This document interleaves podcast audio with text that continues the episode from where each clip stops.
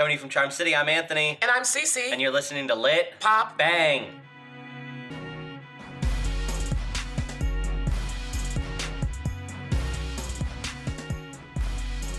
All right, welcome everybody. We have a great episode for you today. We're here with Lia Purpura, Yeah. um, a talented writer, essayist, poet. Um, I think you're gonna read the bio for us. Yes, go I'm right to into do it. the Let's bio. dig in. Yeah.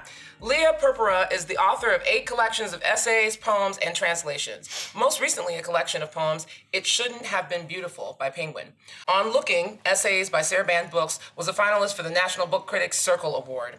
Her awards include many that I would love to win uh, Guggenheim, the NEA, the Fulbright Fellowship, as well as four Pushcart Prizes, the Associated Writing Programs Award in Nonfiction, and others. Her work has appeared everywhere uh, in the New Yorker, the New Republic, Orion, the Paris Review, Georgia Review, Agni, and elsewhere. She lives here in Baltimore, Maryland. Uh, she's the writer in residence at the University of Maryland, Baltimore County, which is UMBC, and she teaches at the Rainier Rainier Writing Workshops MFA program. Her new collection of essays, which we will talk about today, All the Fierce Tethers, will be out in March 2019 with Sarabande Books. So that's your official bio. It is. But we always give uh, people a chance to talk about themselves too. So that's what's on paper. What's not on there? What's like you, the person, that's not on what the would you bio? like to add? What's something personal, something interesting you'd like uh, the listeners to know?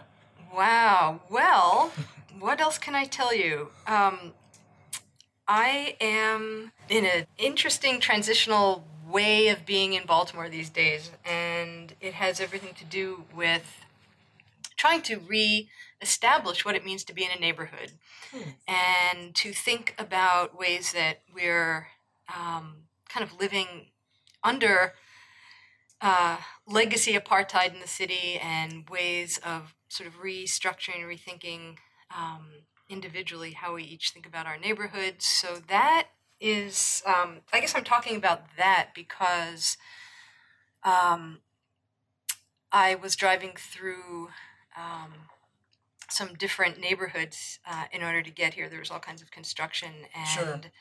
um, I got to see different neighborhoods um, at you know time of day. I'm not usually sort of driving around, and um, it's astonishing how you know a season changes and a perspective changes, and everything um, sort of pops, even in this kind of gray winter Hmm. light. So I'm thinking a lot about being kind of in emplaced in Baltimore and what that what that means. Um, I walk my dog all over the place. Uh, we have a big white poodle named Ruby. Oh, that's that's something to add to the bio. Yeah, Ruby. we could add that. Yeah. Um, How old is Ruby? Ruby is 11, Oh. and she uh, she's actually blind, but she's very very adapted Oh. at Oh, that's this great. point. She had a period of being completely freaked out, and Hmm. uh, she figured it out now, and that's just kind of a beautiful thing to see, and it's really um, it's kind of encouraging. She use, she uses her very long pointy nose like a cane, Mm. and she sort of taps that's so stairs and finds her way down that way. That's cool. She does. She just reorients and um, kind of gives me new ideas about how to how to reorient. Um, what else? I am ever in search of like the perfect pair of shoes and jeans combo. This is a problem because the Value Village in our neighborhood closed down. Okay, I'm sorry. If you know the Value Village Oh, on yeah, do. York Road, it was Yep. tragedy um, uh, in many ways, and I kind of do mean minor tragedy because um, that was actually a gathering place uh, Mm-hmm. for east and west sides of, of York Road. Um, and so what got yanked was way more than, um, you know, one of my favorite uh, places um, to find treasures. But um, it, it, it was almost like a community center being yanked. And so um, there aren't that many great sort of meeting spots um, in our neighborhood anymore. So I miss it in that way. So everything seems to be coming back to uh, Yeah, you know, community and- community, yeah. which is something I'm thinking an awful lot about these days. and something that you and I worked on earlier this Mhm. year. Yeah. Yep. So in fact, yes, you were you were visiting UMBC. Yeah. Um, you know, Which under was the guise of being, you know, a tremendously important part of what it means to act in community. yeah, Oh, and that's going to be a great. series, right? The series that I've it, there were going to be multiple people who come as part of this series at UMBC. At UMBC, yeah, Yeah, yeah, that's what I that, thought. that's our. I run the reading series there, and Great. um, so that was uh, the the sort of theme of the year. That's um, cool. Yep, to get people in who can read and talk about what it means to live as an artist in community. Right. That's so great. Yeah. I'm going to re- reference that later, but I think Yeah. Anthony has a question first. Um, yeah, so one of the first things I have on paper here is um, your new book. So tell us about All the Fierce Tethers. Well, this is a collection of essays, um, and the it's it's still it's still new to me as a collection. It's not new, sort of essay to essay, but I'm still getting to know it as a collection, and that's a really different way of getting to know uh, your work. And so, I'm still trying to you know tether up what what the what the forces are.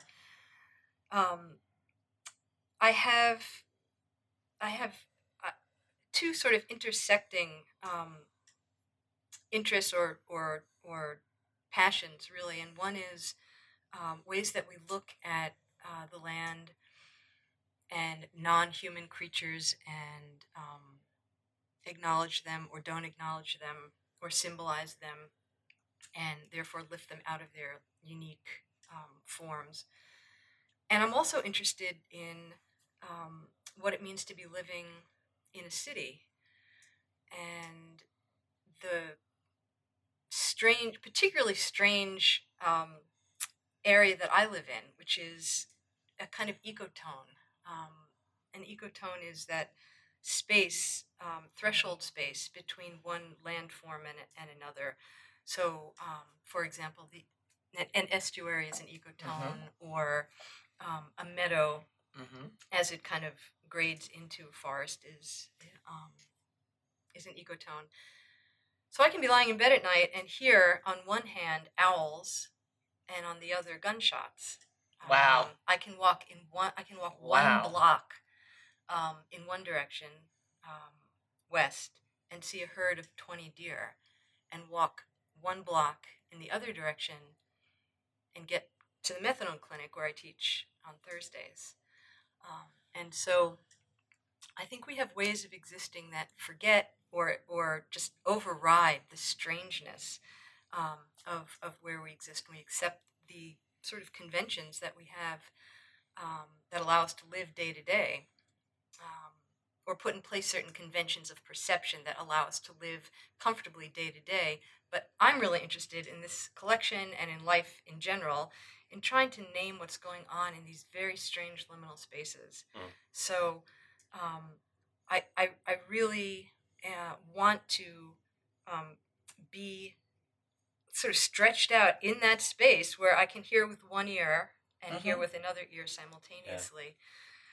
So I guess the collection is also, also um, interested in, or I'm interested in these essays in, in in figuring out strategies for acknowledging and living with despair, both our urban forms of despair that we're dealing with in Baltimore and um, larger forms of despair like climate change. Um, it's really hard to get language for any of that. Mm. Um, and, and the essays, uh, many of the essays are actually involved in trying to make language. Some, some of them actually make words Oh, this is Um, cool. to Hmm. kind of deal, Deal, with hmm. um, new forms of, of uh, perception Yeah. right, that Yeah. we haven't really looked at before. I'm trying to think about ways to be to to to respect, I guess, um, the the very awake interiors of um, non-human beings. Um, I am trying to expose the sacred in the secular um, in some of these essays. Some of them are grounded absolutely like on the street. I have a series called Blood Spots, and um, I got involved as a sort of urban um, experiment, explorer. I don't know what to, what to call it. Um, in really staying with blood Yeah. on the Mm. street um, Mm. post post shootings, um, Mm. and trying to you know sort of figure out uh, how we how we even how how I might even move into being with that. Yeah. So that's that's some of it. That's some of The collection. that's some of the collection. Yeah. I will have to figure out a shorter way of uh, discussing some of that, I guess. it's but a sound, a sound, a sound bite. You're gonna look, look for a sound yeah, bite. I, it's, sound bites are so hard, and paraphrases do such They- damage. I d- I and agree. I can't find the I elevator agree. speech, and uh, I always have to sort of. Like, I find myself saying this in class all the time. Like, wait, wait, wait, hang on, hang on, stay with me. I'm gonna get there. I'm gonna get there. Yeah, I'm Yeah. backing I mean, way it- up in I mean, order it- to go way forward. So just hang on. in the attention deficit disorder of Yeah. of uh, uh, the academy, yeah. the academy and young people, you often have to slow things down so Yeah. that they can. Yeah. I actually ran into similar thing. So I just launched my first book three three months ago now, um, and Beautiful. um, I was looking this way. How do I talk about it? How do I Yeah. when when people ask me about it, How right? package How do I package Yeah. it, right? And I kept saying that, and it was when so the marketing materials I sent to them, and then when they talk about the book, and when reviewers talk about the book, sometimes with those materials, they keep repeating what I'm saying, and that's sort of good. But I'm also like, well, the book's not just that, right? Like I Right. don't, I Oh, want, I don't want it to end up being just that talking point, right? I'm like, Yeah. um, and it's only rarely that someone is, is reading it, respond to it in a way Mm-hmm. that's like, oh yeah, that's it. That's the richness I wish my book would Right, describe. or the Yeah. thoughtfulness, or Yeah. the full expanse of Yeah. what it is, Yeah. right? Yeah, it's I hard. think it takes a lot of courage, really, to try to talk about the thing that you've already written about. Mm, Because you've written about it clearly because that is your way in. And you're trying to find the nuance and you're trying to find something you didn't know existed in it. You're trying to discover something. And when someone asks you to, um, you know, sort of frame it up, that's pretty much exactly the impulse you're working against. It Yeah, is. yeah. You're totally Yeah, right. You're exactly. totally right, Lia. So it's almost, you know, you should, uh, if you you didn't ask for this advice, but here it is. we love you know, that uh, here. understand that it is a kind of damage done to Mm. the spirit. You know, when Mm. you're asked to talk about uh, work in a sort of down and dirty, quick way in Yeah. order to package it, Yeah. because you're not in the business. We're not in the business of packaging. Yeah. We're in the business of trying to actually do exactly the opposite, which is um, unpack. unpack. You could say, yeah, yeah, and especially in essays. or I mean, get you know, curious. Yeah. Yeah. asking. Yeah, yeah. Yeah, that's that's totally Mm-hmm. the the goal. It's Yeah. Talking to Lia makes makes me nervous. Boy, she, she, she I'm like, wow, this podcast today is getting uh, getting deep. She's like, it's a there's a damage that's done. I'm like, well, you know, I'm Yeah. like, ah, yikes. Speaking of deepness, I was also going to say that the how you describe blood spots also rem- reminds me of this really great work that's going on in Baltimore. Um, a really amazing activist here in Baltimore is Erricka Bridgeford. Oh, Um, Erica, yeah, I've yeah. been to her to the Sacred Sevens. Yeah, Do you know about that? is it that the the t- talking group the The Sacred Sevens are um, the sort of sacralizing events that take place over um, murder. yeah that's what I was gonna yeah exactly And that. they're extraordinary. Yeah. Oh, no, I can't tell really you that. deeply So she's she's going to places around the city where murders have occurred Mhm. and praying over them. She's saging the spots. Mhm. Um, she's hold making it sacred ground again um, after these horrific events have happened. Yeah. Uh, not just one small part of the amazing work she's doing. She's working with Mhm, ceasefire mhm. and. Yeah, um, ceasefire. but the, yeah. that's exactly what I was thinking of when I thought of blood spots. Yeah. Was that work of like yeah. returning to these sites and making something new of them. Mhm. Yeah. They're Yeah. not, and she really emphasizes they're not uh, memorial sites. They're not vigils. They're not, you know, a gathering of friends and balloons and RIP posters, which are all incredibly important and community-based forms of mourning and remembrance. But she is really resacralizing and connecting um, to the spirit that's passed in that spot and confirming that that life mattered yeah, um, sure. and it mattered to community. Yeah. And um, one of the really interesting things she said too, in the last one I went to, which was out on Sidonia Road, um, she was saging all of the trees along Mhm. the path to the back alley, and she she said something like, "All of these trees are traumatized because of what they've had to witness, and they can't in any way not witness, not be witness to this violence." And so uh, I was incredibly moved by that. Um, Yeah.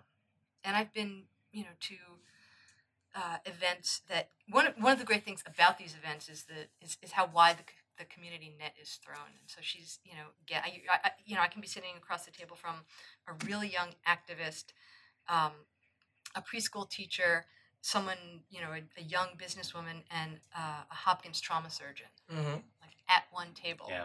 Yeah. and you know, that's that is my that's my idea of of worship. You know, that's that's really um, what community should be. connecting all those Yeah. people together. Yeah, Yeah. Yeah. totally, totally agree. Um, there's one thing I wanted to also reference when, when you were talking about your collection of essays, and you talked about um, spaces of urban decay. I think that's um, really important because often to me, uh, I'm telling people places have closed in Baltimore that I've been very uh, personally attached to, and so whether it's a clothing store or it's a bookstore or Yeah, a yeah. bar or a restaurant Mhm. which is closed. These are places that community gathers, kind of what Lia is saying about, you know, bringing different people to the table, right? That's the important part. And so for me, um, I have always been one of those people. Even when I lived in New York for years, I sat outside of, uh, on Fifth Avenue, I sat outside of Coliseum Books and cried like a baby when it closed. I, I sat in a little, off Bryant Park, I sat on a little park bench and I just sat there and cried. People, one guy came by, he said, Are you okay? Have you lost someone important? You know?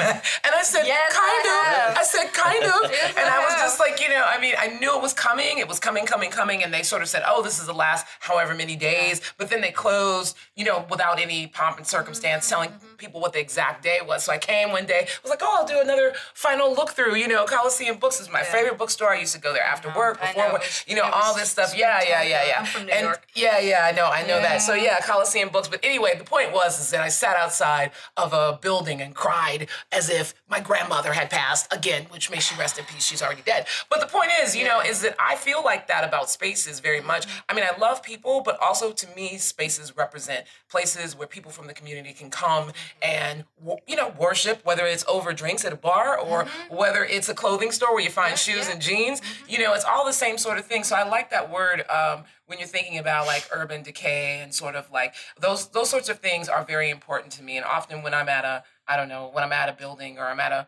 restaurant closing, I'm often like a little misty eyed and people are like, What's Yeah, wrong with you? yeah. And I'm just like, I don't know where all these people are gonna go anymore. You know, it's just, I don't know. Anyway. no, it's huge. It's Yeah, huge. it is, and I so I like the phrase for it. Yeah, but anyway, I have a question um, about something you said in a particular essay, and uh, I'm gonna actually quote the essay. It's in uh, "Shit's Beautiful," which you know, Oh, yeah. and we have talked about over dinner before. You've read it, Which in- is the perfect place to talk about shit. and you can say shit here in Lit Pop Bang. But anyway, the quote that I extracted from the essay is you said, Indeed, it's hard to know the wealth you're born into until it's compromised or taken away. Until the crash comes, the doors close, and the gates seal against you. The comings and goings no longer freely, unthinkingly performed. Um, and these lines particularly make me think of everything of this current political, uh, I don't know, moment that America is in. But I wanted to ask you, what Shitstorm? Would that be a shit storm? yeah, that's not a bad. but I, I- you know, but I know the essay was written a while ago, and so I wanted to ask you, like, what are those lines? Uh, you, you, you know, they're your your lines. What do they mean to you now, or what do they make you think of in particular now? I don't know. Maybe since you're dealing with uh, Baltimore and community, maybe they remind you of something local, but or also they could be something national that. Well, you know, those those lines in that section is um, is they really deal with a very um, a very intimate uh, kind of sensation, and the the the sensation is, of course, about recognizing how broken one has been, um, or in pain, or you know, wrecked or physically unable, and then feeling the true miracle of um, coming out of that and Mhm. feeling Right. um, that you know I'm once again whole and working. Um, and after various you know surgeries in, Right. in in in my life, there's always you know there have been long long periods of recovery, and then sort of coming up out of that and and realizing, um, wow, I just got up out of that chair and walked to the front door without pain Mm-hmm. and um, that space there is a space I would like to, you know, occupy, um, even without the intense flag of of of you know, like being wounded, um, to have to sort of uh, illuminate it for me. So that that sense of being, um, that kind of reprieve, I guess, is what I was really, really getting at. Um, And what does it make you think about now? Reprieve now. Um, I hope it doesn't just elide into a sense of nostalgia. you know, Mm. for absolutely. the good Mm. old days, Mm. or um, you know, Hmm. it does though because we had you know we had we had Obama, and now we've got this. Um, like real this. cruelty, real, Yeah. real, you know, institutionalized and uh, normalized cruelty in so many ways. So, um, so I, you know, I can't allow it to, to simply rest on, you know, that sort of nostalgia or that sense of, um, you know, a time when there was a, kind of relative health going on. Um, so, does that answer that in some way? Yeah, I think maybe you hope that it's not uh you know yeah reprieve is not a thing of the past. Yeah. I mean that that is an answer for Yeah. uh yeah what what those lines those words those phrases mean to you now. Mhm. I think it's often that you know um, we write things and whether they're prophetic or you know they Mhm. are, um, but they're often contextualized in different sorts of ways when we write them, and then different Mhm. as time Mhm, goes mhm. on. And so that's really what I, I just wanted to, you know, uh, see where you were sitting with lines like that because you know whether it's a poem or an essay or whatever, you write things for a particular moment. Yeah. And then once you're promoting those Yeah. those items, you're, or you're out and you're reading, you're sort of thinking, yeah, like this speaks to the current moment in ways that I probably did or did not know. hmm That's that's such a common occurrence, especially with um, uh, with poems. For me, there's that sense, and I'm I'm sure you you've experienced this also. The sense that your poems are just so much smarter than you are. They that are. really They are. Yeah. ought they to are. listen to them sometimes. Like wow, I you know I love that. and with some calibration or you know perceptive you know instrument in in me i recognize this but you know now that i'm reading it i think wow yeah exactly that listen to that there it is you said that so why don't you just take a hold of that and you know take some comfort in the fact that you somewhere in you know that thing that you should be knowing yeah. right Yeah. You've unlocked it somewhere. Yeah. unlocked it somewhere but Right. Um, cool. So I had one other question too before we move into talking about pop culture, and that is, um, I have one so, so okay, cool. So um, every now and then there's this conversation that pops up um, in circles of nonfiction writers about truth in creative nonfiction, um, and I was wondering if you had any thoughts on that, Hmm. um, and whether like striving for veracity feels like urgent to you in your work. Uh, or if it takes a back seat to other literary considerations Ooh, like, I like that. lyricism in your case. lyricism Yeah. Oh, I think you can be lyrically and urgently truthful. Yeah. Absolutely. Um, I, I have I have absolutely no desire to change, you know, the number of houses on a block or alter blah blah for the rhythm for the sake of rhythm. Hmm. Yeah. Um, you know, the the the urgency um, comes in uh, for for me in using actual facts in some sort of you know beautiful or new newly tethered way. Yeah. Um, there nothing really. I mean. So so so truth is is you know beyond enormous as a as a, as a concept, but facts, um, you know can't can't be manipulated, Hmm. um, and reconceived or reconvened for your purposes. I think you know there's all kinds of lyrical work to be done by using the, the found materials in front of you. Yeah. So facts are sort of like found materials. Um, and by facts I mean, you know, what is your blood pressure? you know, when when were you born? Right. Um, was this bill Right. signed into law under you know what what president? Do you actually mean what you say? Right. Um, Not alternative when facts. you shoot off a line like you know well you know we'll take all means necessary you know to stop the caravan um, yet and then enforce that by suggesting that maybe you will shoot people Right. Yeah. right so Right. the you know the, the elisions and suggestions and shadings and ways that um, uh, lies and vitriol are being wielded today Mm. are incredibly dangerous. Um, so I feel yes, absolutely urgent about facts, Right. um, and I feel equally um, urgent about beauty. Yeah, and the lyricism that's possible in language. So, um, yeah, it's, Yeah, no, that's exactly. what was- Especially the way you sort of allude to both the conversations and the current political climate, right? Like, Mm. um, for me, it's it's something I've been thinking about for a long time, and it's really recontextualized in January 2017, right? And moving forward since then, um, the ideas of what is truth and what is fact, Mm. um, and what that means at this moment. and it means at this moment that some people exist and some people don't, yeah, or absolutely. you might have existed last month, but now you're being written the hell out. yeah, yeah, you of legally no longer exist. you will yeah. legally no longer exist. Um, you don't, you know, appear on paper, and so as writers, you know, we to, we need to make it appear on paper, make us all and all of our realities appear on paper because we actually are in danger of being erased. yeah, Yeah. absolutely. Yeah. Um, my last question that I had um, actually feeds into everything that we've been talking about. Um, it's a very simple question: Do the essays feed the poems, or do the poems feed the essays? It's a very, it's a very simple, stripped down question, I, and, I'm, and I wonder because you know um, I am not an essayist.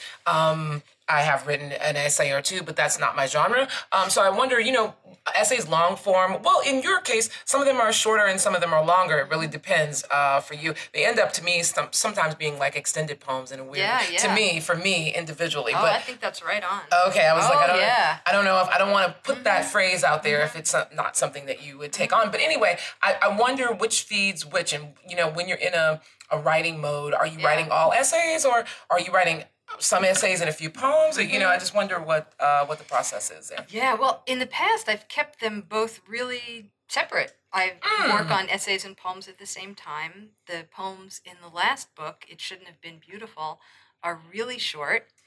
And strangely, those poems function like little essays. Um, they're they're like they're like koans or um, small essays, really that that think through a premise or an idea or almost a thesis. Um, and then the essays, of course, as you're saying, um, really do function like long poems. They make leaps and they meander and they kind of They do. question things, and their language is um, the language, you know, close to the language of po- poetry, what we think about when we say that. Um, so it's always been really easy to keep both of them sort Separate. of on different tracks. And um, it very early on, when I'm sketching something out, something moves into onto the poem track, and or it moves onto the essay track. Um, I almost don't ever pull one from one track to the other. Hmm. But things are changing. Uh-oh. Um, yeah, yeah. And it's very surprising. The poems are becoming way longer, Oh. interrupted by all kinds of, of uh, or the the how can I say this? The, the poems themselves are uh, are admitting interruption um, in ways that that I haven't before, and admitting the sidelong and the sort of prosy and the Hmm. way more I would say intimate um, than the last book, and the essays are getting shorter. So I don't. Some love this. weird parabolic thing is happening. Yeah. Yeah. The- I don't know if the tracks are going to cross or if they're just going to run up so close Really that get they, close. they look like Yeah. you know one like like a really nice ice skate blade. Yeah. Yeah, yeah, yeah, yeah. actually when you look close, it's they're you know the figure skates are like two little blades. Yeah. Um, so I don't know what's happening there, but they're forms that partake of you know each other's strengths and they're Of course, yeah. switching tracks and um, Yeah, it'll be interesting to see where it goes. I'm following it, but I think the I think the poems are getting long, and Hmm. um, I'm currently working on an essay that's m- more expository and journalistic than I've ever Mm. Oh done wow, that's before interesting too. on uh, green burial, which is Mm, just what burials used to be um, before we started embalming everybody right, and right, shoot right, them up right, with right, right stuff. Toxic benzene-based crapola. Yeah. Yeah. But anyway, that um, so that's kind of inching into another form that I'm um, interested in, but it's under deadline, so I never work under deadline. I'm never commissioned, and it's completely, Oh. you know, agitating to me. I like that. I, I I would love to take on that same Mm. uh, feeling or and or rule. Oh, it'll push the work right out of you. Yeah, I know. Well, I've done- no, it right out. I've done it. I I, I don't want to do it, but anyway, we'll see. We'll see where the work goes.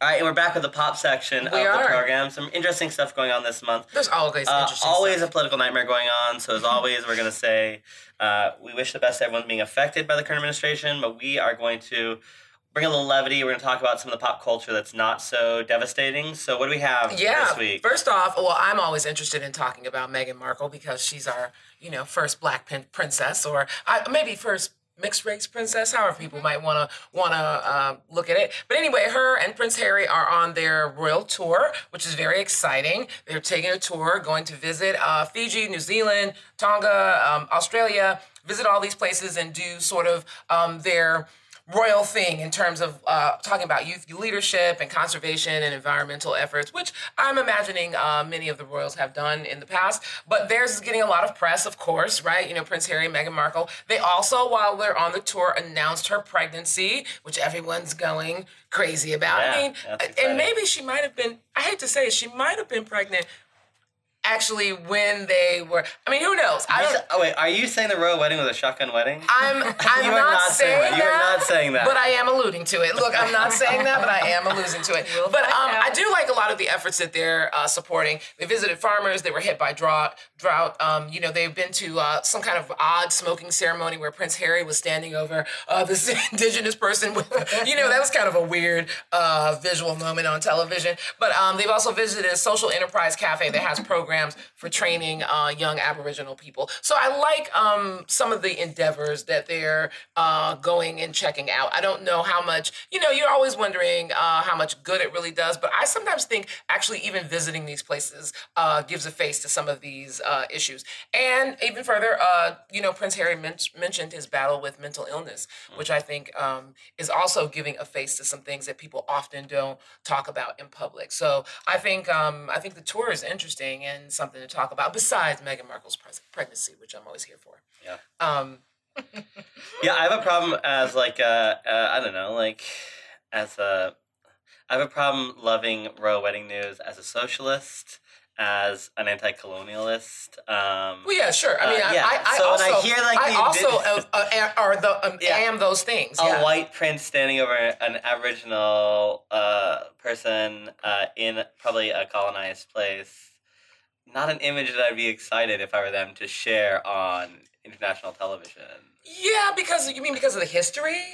I- and the current sort of colonial reach of uh, the Commonwealth Kingdom. Yeah, but th- but that but he is not responsible. I mean, he so indirectly is responsible for that. I don't think that you can. I mean, that's like. I don't know. That's like looking at white people as as responsible for all of slavery here and now in this current. Like I don't I don't have time for that. Like we, we I mean the the world needs to progress. And if the world is going to progress, then sometimes I feel like some of the people who have enacted some of the pain and the trauma that has happened to these people, yeah, we they need to give face time to these people so these people eh, whether it's whether it's a commercial or a material FaceTime or not, I think it's important that we sometimes see that and that might bring them more it might galvanize these people or it might galvanize uh, relief efforts you never Yeah. know right really what the influence of him being there is whether or not it's a real moment or not is uh, unimportant to me Yeah. you know in that respect i don't know Lia how do you feel well, that was a great back and forth right there.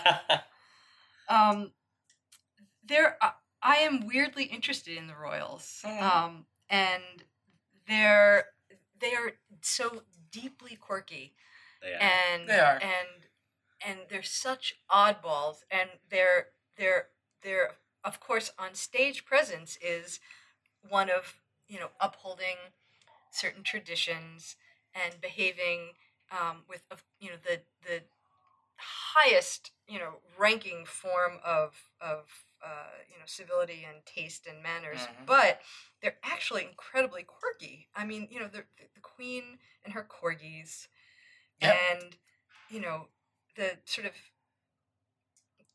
Camilla and Prince, yeah camilla was totally cool you know, sort of to do, and um, the fact that we're so deeply obsessed with um, whether or not you know he touched her hand in public, Mm. or whether Yeah, or not he you know held both of her hands at once, which would be an extraordinary display of you know public affection, Mm. or whether or not she wore stripes. I remember when she closed her car door and like, oh my god, she can't close her car door. Right? She can't do that. Oh I'm my not in- god! Oh any, god! Oh any god! of that. I'm Stop. not into any of any of any You of those gestures. All of that BS. I'm not not she. But recycled her dress, but I'm mentioning the, the strange gestures strange, because right. as Americans, you know, we're still like reporting on this and and you know somehow like partaking sure. in this in this you know bizarre um, set of protocols, right? That that they must somehow, you know, in their constricted way, you know, work within. But they're such they're so odd. I know I I met a woman last summer um, who's British and. Just fell all over herself in adoration um, or expressing her adoration for the queen. She said, I know I'm not supposed to. It's terrible, but I love her. I adore our queen. She's like, look at her. Look at how she stayed in the country. She's like, oh, it's so terribly incorrect. And she went on and she's like, I'm a lawyer. I can't believe I'm telling you this. Um, I like your and- British accent, by the way. Oh, it's Lia. terrible. I love it. I love but, it. But, I love you it. know, she said, she, "Look at look at how she wears blue," and you know, she, she wears blue better than anyone on this planet. What? And and um, what? and so like against their will, you know, these Brits adore their their queen, but you know, there's an aspect to them. They're sort of like caged animals, just Yeah, cheerily are. cheerily making a go of it, and it's extraordinarily disturbing. Uh, and I'm reflecting on some of what you've just said.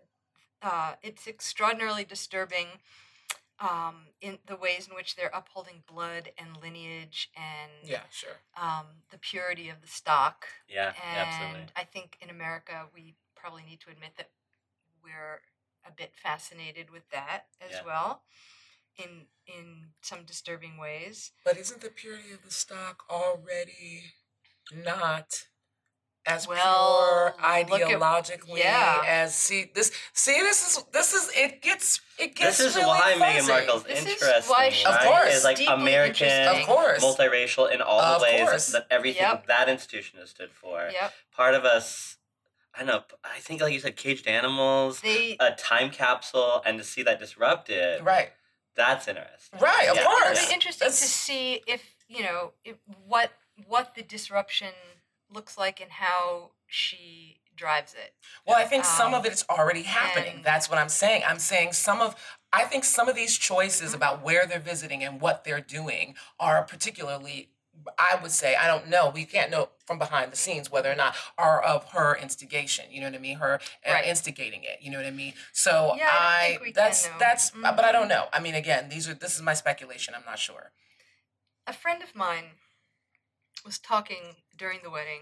Um, her her partner um, got up at like five in the morning to watch the wedding, or I did too. whenever Yeah, you had yeah. to. I did too. And she, but she was saying um, how disturbing it really was to see the world, or how sad it made her um, that the world was sort of focused on these two young people in love. Yeah.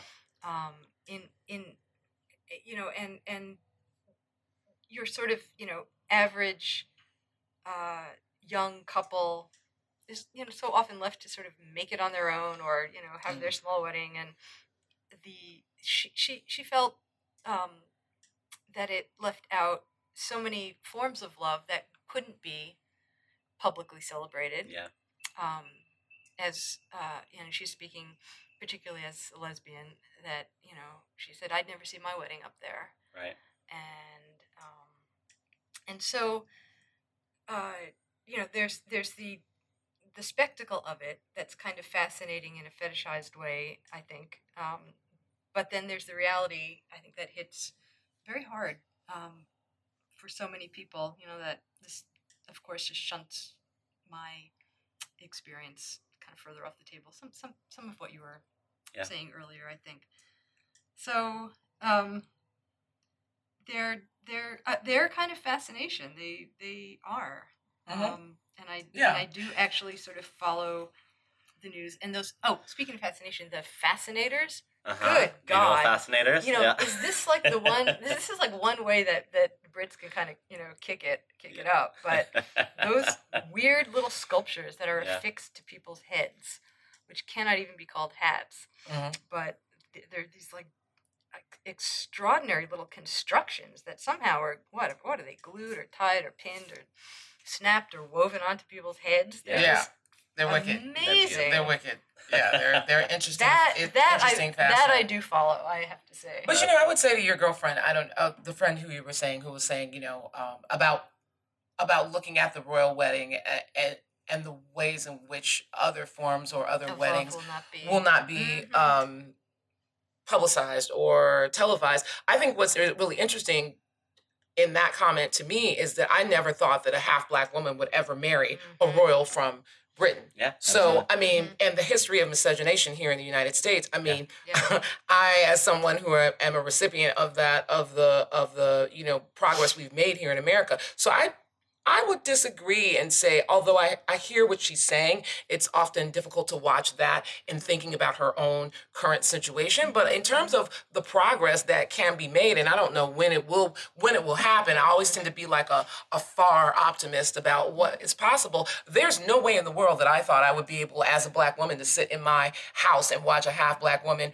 who is not a royal marry Prince Harry. That's something I never imagined. And for me, it was inspirational for that. It was it, you, the way that Barack Obama and Michelle Obama are inspirational to me in merely on sight, you know, in that sort of way. So for me, uh, as what I, I salute her her comment and thinking and talking about that and saying for her it's a representation of the things that aren't represented or aren't um you know celebrated on television but at the same time there is progress that is happening and progress will continue to happen in this country despite whatever obstacles uh you know we face as as a political country Yeah, and absolutely. and and in britain Yeah. So speaking of probably the furthest thing you can get away from uh, the British Royals. yep i would agree Uh, uh, pro wrestling news. okay This is interesting. I think neither you are probably avid don't know. watchers of pro wrestling. do you watch wrestling Uh, you know, let's. I'm so interested in this question. I'm not even gonna. I'm Okay. not even gonna. Okay, go so here's the interesting yet. thing. Normally, you know, I'm interested in this. I think it's like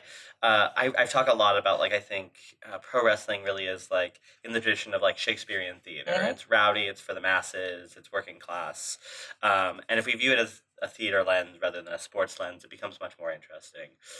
Really interesting thing happened this week. So the sort of like star of the program. I know you probably haven't watched it in a long time. A I pitcher. yeah i don't know the uh, stars uh, in the 80s, 90s, Hulk Hogan Yeah, or him. Macho Man Randy I, knew, Savage, I right? know I know those guys the modern day equivalent of that, a wrestler who goes by the character Roman Reigns, okay um, opened the show on Monday out of character. He said, I'm your champion, I'm Roman Reigns, but my real name is Joe, okay and I've been battling leukemia for 10 years, Oh.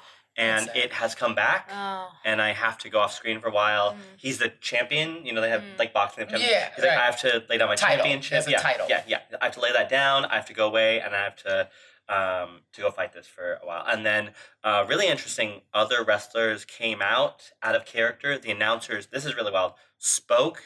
Uh, they acknowledged the constructed nature of the program. So Oh. breaking the fourth wall is something that, yeah, in That is theater, cool. yeah. I like that.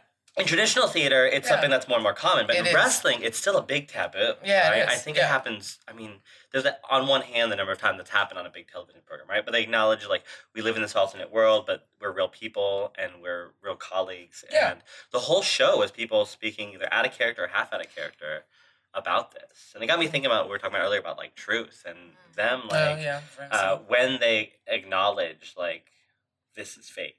Um, yeah, it's really wild news. how do people feel? I, I'm interested in not just how you feel about it, but Yeah. how how do the fans of of of wrestling feel about this uh, weird unveiling? Yeah, so a couple things. One, I think um, uh, the, uh, the he's a weird character in that because he's the big thing. A lot of people hate him too, right? Oh, he's like so a half villain. the no, he's he's uh, what's called a face, right? He's the good Oh. guy, right? But he's such a corny good guy Oh. that people like Don't push like back against that, okay, right? Okay. So there are people in the middle of like booing him or or taunting him when he breaks character and he says, I have leukemia, right? I'm have to go get treatment for this. Yeah. Um, Mm. and uh, and it's like a weird shift in the whole tone of the night. Yeah, it must be. And the crowd got like really silent. Um, and on the other side of things, um, legit news organizations started sharing it too. Um, and it became like a, even places that would not normally acknowledge wrestling were discussing like Hmm. this as either you know a business story or a theater story, um, or just like a you know a feature sort of thing. Hmm. It's really really interesting. Wow. That's really interesting. Um, especially the breaking character part.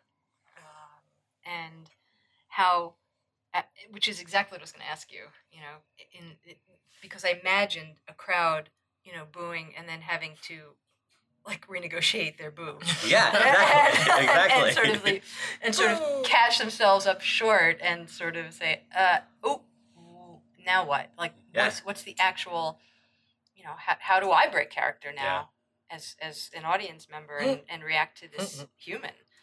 Um, it, the the first thing, just sort of writing wise, it it it it made me think about was the the way um, certain poems start out with proclamations, and Mhm. proclamations are often the sort of most honest sort of outburst form of somebody's kind of inner truth that Yeah. sort of comes out um, on the page almost without noticing.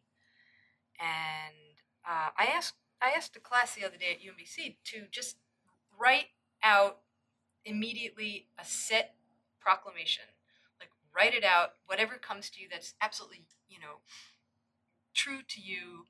It does not have to be traumatic. It could be joyful. It can just be you know a sort of um, immediate spoken truth, but say it at the top of the page. Don't write your way toward it. Say it at the top of the page. And they came out with these extraordinary statements, Hmm. just flat out, no hold barred truths, I think is what they were. And one was, you know, she hasn't touched me in a year. And, um, and uh, we just sort of went down the line, and, and, and there was a kind of like almost reverberating space and silence around these proclamations. Mm. And so, you know, what is it really that causes you to break character or that, you know, asks that you um, Oh. mm. say the true thing? Yeah, Mm. You know, absolutely. I think in a poem, in, in, in life, and what does it mean? This is all just what, what the, I know nothing about wrestling. but Yeah, the yeah. phenomena is fascinating, and especially as you framed it. And so, what does it mean to even walk down the street and break character? Yeah. You know, and to actually notice somebody, um, and to speak into them, not to them, or you know, by way of fulfilling the conventions of sort of meeting up you know, with a stranger, but actually into them. I'm totally, I'm totally interested in that. In, Yeah. in, in that, um, I don't know about the proclamations part, but I'm totally interested in people uh, breaking character in real life. Like Mm-hmm. uh, part of my, I, I am often writing when I'm in public spaces where I see people. It's it's astounding to me to watch people. Um, that's because I don't, I don't know, I don't know if we all think of ourselves as in character or out of character. yeah, I yeah, often, that's the question. I right? often think of myself as constantly out of character, so it's so it's different for me. I, I feel like I'm I, I struggle more to be in character in general as a as a like how you're person. supposed to behave. Like, Yeah, this yeah. is how a professor is Yeah, supposed right, exactly, right, all of that, Yeah. right. I feel like, Yeah. Mm-hmm. oh, I'm supposed to be, I should be thinking about this as I'm walking down the hallway, as I'm talking to my student. I really, that's something I often think about, but I'm more interested in people who are in character all the time, who Yeah. who break character, and Mm, so yeah, um, it's totally you know, fascinating. Yeah, it is, and you know, Mhm. even in places of uh, extreme, uh, I don't know, uh, not not trauma, but even hectic places, airports and stuff like that. I love to watch people like you know take off the Mhm, veneer yep. and be like a, a re say their truth, as you Yeah, are saying. yeah. You know what I mean? I think it's fascinating. I, It there's this amazing uh, NPR piece. I think it's This American Life. Um, they did this piece on the the way we perform hate Mm. and rage. Um, and so they looked at this specific case of like back in like an, one of those 80s satanic panic cases where they blamed some gruesome thing on Satanists, Oh right? yeah. Um, they looked at that and they looked at all the way the people in the town performed their anger and their rage um, versus how they acted um, when they're in intimate small settings. Mm. And um, Mm. I don't know. I think I I don't know. I think that the way we're talking this is why I'm telling you. I think I said last episode. I do think this particular form of theater, professional wrestling, is one rich for this sort of like scholarly inquiry, whether it's related You to should like. write about I this. I I'm I think. Look, me. I think you I'm. should write I think I'm this. starting to think about it. But I mean, you look at the way that like you know like uh, Foucaultian and Butlerian like ideas of Yeah. performance, right? Yeah. Um, and look at I think um, we've talked about this before on the podcast. Umberto Eco talks about the layers of person in narrative, right? So you have the narrator, you have the author function, and then you have the person, the author behind the author function. Um, and so yeah, I think it's just really ripe. Um, I'm I'm not interested in wrestling in that in that sort of way, but I but I think that a lot of people, some people may find it uh, as interesting as convincing as you as you do, and so you should, since you're so passionate about it, you should write um, to that end. I should. Cece, before in within the next year, will you come watch a pro wrestling thing on TV with me? Oh, sure, I'd, wa- I, Okay, wa- I've. I've watched it in the past, a long Okay, time ago, okay. but yeah, I'd, wa- I'd watch it. Great. Yeah, I don't know it that together. I don't know that I like it. Watch it with I may hate it. producer Ian and producer Ian's wife, who hasn't given us consent to say her name, so I won't. But um, I watch it with them, and you know, she's a art historian, art scholar. yeah, yeah. He's an MFA. He's a writer, producer, uh, I have editor. I have issues with the male Um, the maleness of it. So oh, so yeah, absolutely. so so for me, I, I already know that my barrier is going to be up because of the uh my you know the feminist Yeah, the yeah. feminist part, gays part. I'm I, I'm not sure, but anyway, I'll wa- I'll watch anything. I mean, I'll wa- you know I'll watch anything once. I don't know Yeah. if, if I'm I- into it. I think it's really right for a feminist reading of it because you can see it's really easy to see the it's really just easy to see the ethic and the epistemology that exist within the universe. It's Sure. easy to read that as it it applies to gender. Yeah, of course um, it is. to hyper Sure, masculinity sure. emphasize femininity. Sure. Um, yeah, bodies, yeah. spaces, and bodies, the Absolutely. performativity of male bodies in space. Yeah. Oh, I can talk. I mean, The the- I, I, all that, I have not. So right, but I don't want to get. See, I'm already fired up about enough things. I don't want to get angry at pro wrestling. I Yeah, just feel like yeah. it's so far down the list. I have so much other work to do. I just, but I will watch it.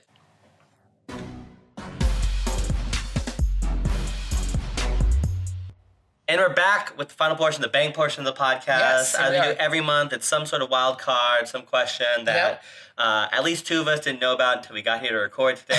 At least two of us. I love that. I love that response. so today, Cece, you've got a bang for us. What do you got? I do, yeah. So I've been thinking about um, books and movies, uh, which all, oh, not all, but a lot of people watch, uh, read books, and then subsequently movies are made after the books are published, um, sometimes even in the reverse. But in any event, um, my question is simple and direct. What book was made into a movie um, that you absolutely love the book, but you absolutely hate the movie? Um, so I'm going to twist this question just slightly because something immediately comes to mind, but it's maybe not a reasonable answer to your original question because I've not seen the film. But everything I've heard about the film makes me uninterested. In Oh no, you have to see it. You have you have to you have to have seen. Well, let me let me film. play it out first. So the thing I was gonna say was uh, Patricia Highsmith, "The Price of Salt," Oh, which yeah. was uh, later released as Carol, and the film is called Carol, right? Right. And that book, so it's um, sort of within, if we have an LGBTQ canon, it's very much in the lesbian canon, um, and it's gorgeously written. Um, it's about um, an, uh, a young woman. She's working in New York. Um, an older, wealthy woman comes into her department store, and they fall in love, and they drive across the country. Um, and so the hardships, the legal hardships they face.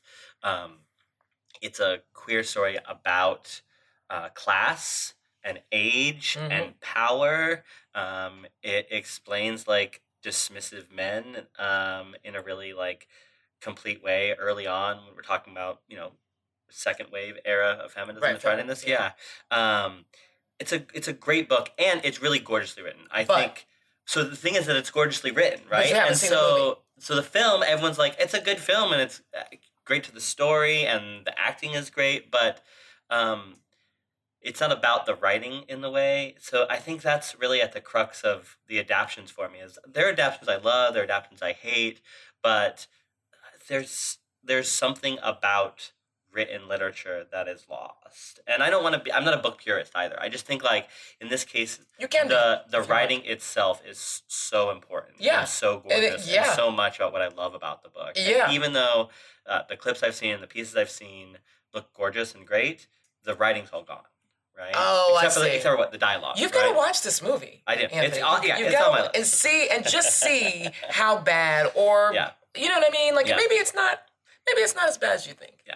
I don't know. On the other side of things, I just watched Annihilation, and I haven't read that book yet. So I'm Okay. interested in doing the reverse there. Um, Oh, it's gonna be dangerous. it could be. Watch I, the movie and not gonna read the book. Yeah. Dangerous.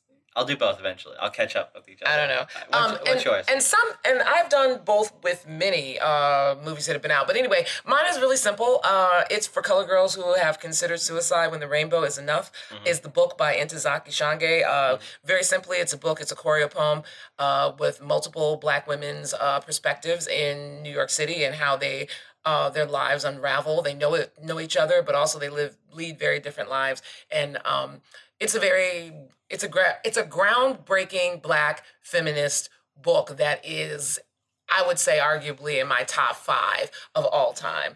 Um, yeah, I mean, uh, for the form, also for the content, the form in and of itself was was pretty radical at the time to get published. Um, it, it's almost like a poem. It's almost like vignettes of a poem Yeah. that are strung together in an odd sort of way. So even that um, was groundbreaking for, or, avant-garde for the time period. So anyway, um, you know, that's the book. Uh, Tyler Perry made the movie uh, Oh. called For Colored Oh. Girls. Um, if you didn't see it, please don't. Lip hopping listeners. Um, y- you know, I'm, I, I don't want to destroy any of our listeners who are uh, Tyler Perry fans, but this arguably was the most painful um, movie that I that I have ever seen done on a book. Um, there were lots of fantastic black female um, actresses that were in the movie that I thought were, you know, uh, was impressive. You know, uh, Phylicia Rashad, Whoopi Goldberg, um, you know, Janet Jackson, all these really kind of prominent black women were in the movie. But the movie, um, which did, as Anthony say, include it did actually include some of the writing, Oh, which is so he did actually lift some of the text and use it in the movie. But yo, I mean, uh, yeah, I you know I tend to be. Anthony says he's not a book a book purist. I'm p- pretty close to being one, and I think that um, I mean you can make an adaptation, but what you have to keep in are the essential parts that make the book sort of stand out for. Yeah. movie watchers and this book just capitalized on everything like sensational um you know janet jackson they tried to add in the hiv aids epidemic and I'm like, what? Even though I, I totally stand for you know making something relevant, but you can't you can't inject that into a book that was written during a time period when this you know I mean it just makes no sense. You know what I mean to sort of inject that sort of um it, it, it felt sensationalist to me. It felt like pandering. It felt like a, an opportunity where he was gonna you, you know do this quote unquote great thing. No, you don't need to do a great thing, Tyler Perry. Man, you the great thing has already been done by Ntozake Shange, who wrote the book. So that's all you need. And you know, and I, I mean, I, I argue what would even go as so far as to say arguing that a man adapting this book is even even that at its core, unless it's a very uh, sensitive man, is a is a very difficult sort of thing. But it happens all the time. Why you know um, white writers reinterpret black novels, or I mean this happen this happens all the time. So I should be used to it. But I was just particularly offended by uh, this movie. So Yeah. anyway, There's a major complaint with um uh uh what's a blue is the warmest color. yep, The adaptation of that, right? Yep. Really beautiful queer book. The Yep. film adaptation is like ripe with male gaze and Yep. it's about like male views of uh lesbian and same sex love. Yep. Yeah. so anyway, that's my Yeah. These are Lia? really good. Well, I I I am so protective of my reading experiences that I almost I, I pretty much never see adaptations. Um, and it's it's the same sounds smart. kind of um, I don't know drive that that you know keeps me from ever you know returning to my childhood home, um, which my parents sold after having lived there for fifty years uh, back in New York. Uh, I don't I don't want to see what's been done to it. Um, you know I've heard things have been done to it which are awful, and I I don't want to see it. Um, uh, it's almost like not wanting to see an embalmed you know, person. You, which you know is Yeah. unfortunate like, because I knew that person, you and want that's no longer that person. a last chance. I understand the drive there, but it's almost impossible to get that last image out of your head. Yeah. Um, and uh, and then of course some of the comments I think uh, that are made over embalmed bodies um, at viewings are sort of similar to the sorts of comments that are made uh, over remakes, like, "Oh, it looks just just like him. It looks so real. He looks so real. It looks exactly like him." Or, "Whoa, that's you know, I don't know what they did to him because Yeah. he doesn't look anything like that, or he would never worn that shirt." So it's sort of the same uh, set of issues, uh, and I recognize that I'm a big baby about this, and um, I need to keep I need to keep things, uh, you know, experiences that were really pure and important, and that I discovered on my own, um, intact in that way.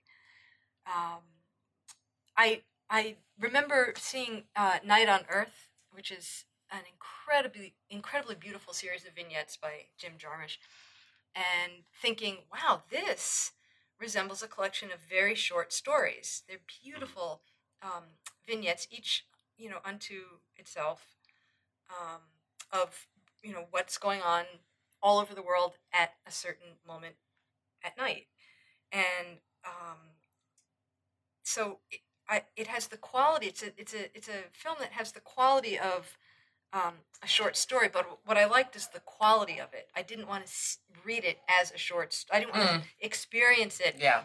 in a different form as a short story. What I loved was that it had the quality of a Hmm. short story.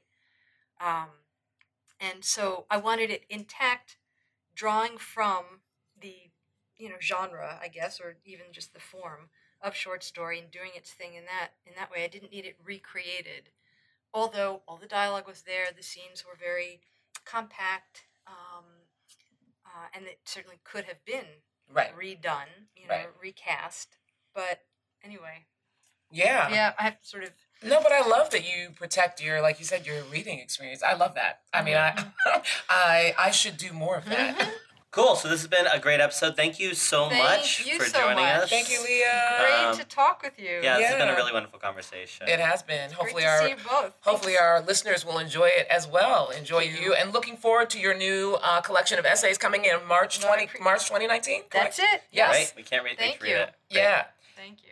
And Lia, where can people find you? By the way, uh, on on online or website Oh, or I have a website. It's just liapurpura.com, and I'm at UMBC. yes. Are you on social media at all? You stay off social media. Uh, yeah, I'm sort of off that. Good, I am good. on Facebook. You are on Facebook. yeah. People can find you Yeah, there. you can find me there. Yeah. Great. We Mhm. hope everyone will check them out. Thank you. And as always, this has been another episode from Charm City. I'm Anthony. I'm Cece. and this has been Lit. Pop. Bang.